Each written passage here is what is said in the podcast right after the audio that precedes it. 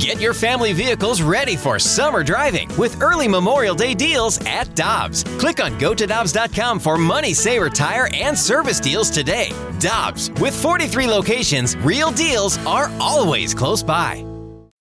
When you need mealtime inspiration, it's worth shopping Kroger, where you'll find over thirty thousand mouth-watering choices that excite your inner foodie. And no matter what tasty choice you make, you'll enjoy our everyday low prices, plus extra ways to save, like digital coupons worth over six hundred dollars each week. You can also save up to one dollar off per gallon at the pump with fuel points. More savings and more inspiring flavors make shopping Kroger worth it every time. Kroger, fresh for everyone. Fuel restrictions apply. News, notes, and nuggets. It's time for the Rutherford Report with our Blues insider, Jeremy Rutherford. Brought to you by Scott Lee Heating Company, a proud Mitsubishi Electric elite contractor.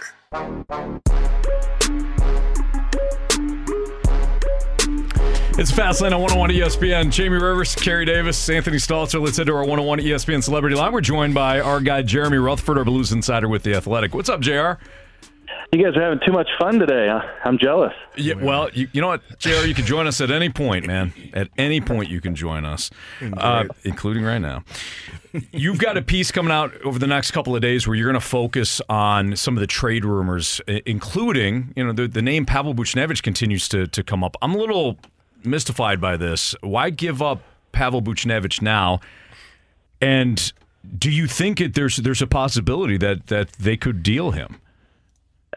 Yeah, and I'm going to try to, uh, I'm working on the piece now, should be up at The Athletic tomorrow, what I'm hearing about Pavel Buchnevich and a potential trade.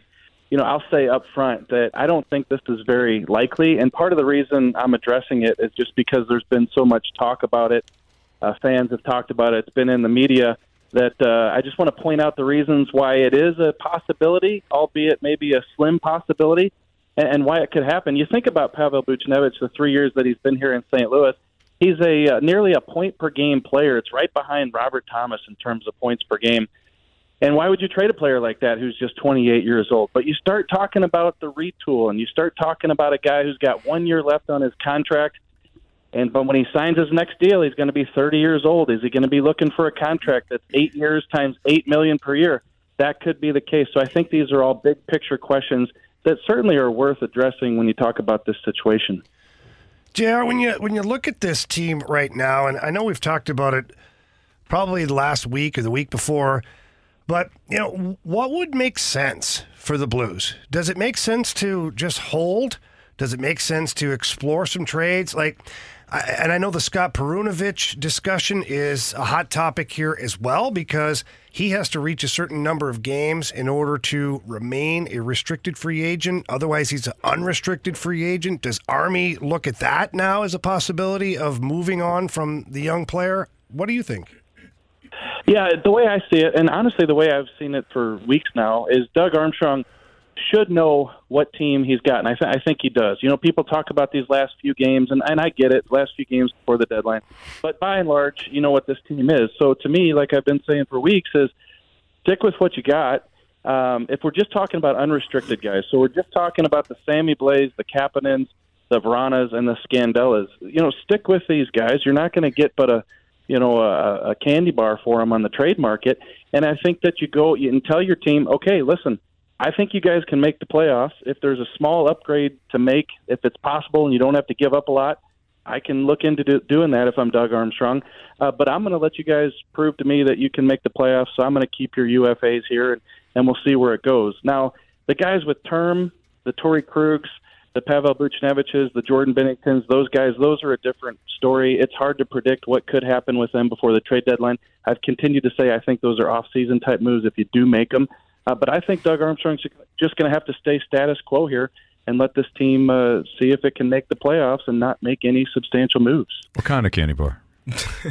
That matters. It matters. Yeah. I was trying to think of something that was kind of meaningless, and I accidentally came up with something that's very important to me. Candy bar. You're like, wait a second. I like that. J R, when you're looking at the potential of Buchnevich and, and why he could be traded, does the call-up of Zachary Bolduc and potentially um, Snuggerud coming up, does that impact that as well? I think so, a little bit. But here's the thing, is Doug says that he wants to remain competitive throughout this retool, that Saint Louis couldn't stomach a five, six, seven, eight-year rebuild. And, and, you know, I guess you have to agree with him. You know, the attendance was pretty slim back in oh six, oh seven, oh eight. You know, and ownership and, and the chairman, Tom Stillman, seem to be on board with this. And so if you're going to remain competitive, you're going to have to have guys like Pavel Buchnevich on the roster, even if you have a Snuggerud, a Dvorsky, a Bolduc, because these guys are so unproven. So, I mean, you can be excited about them, and you can put them in the, in the lineup next year, a couple of them, and maybe two years you got all three of those guys regulars in the lineup, but are the Blues going to be competitive? It would kind of go against what uh, Doug Armstrong has been saying, what he wants to do. Jeremy Rutherford is joining us right now on the Fast Line on one oh one E S P N. He's our Blues insider with The Athletic. You can follow him on Twitter at J P Rutherford. Okay, so Justin Falk was placed on long-term I R yesterday, uh, J R, as you know, which begs the question, how are the Blues going to manipulate the cap a la the Lightning and the Vegas Golden Knights, and who are we going to get at the deadline using all that money? yeah.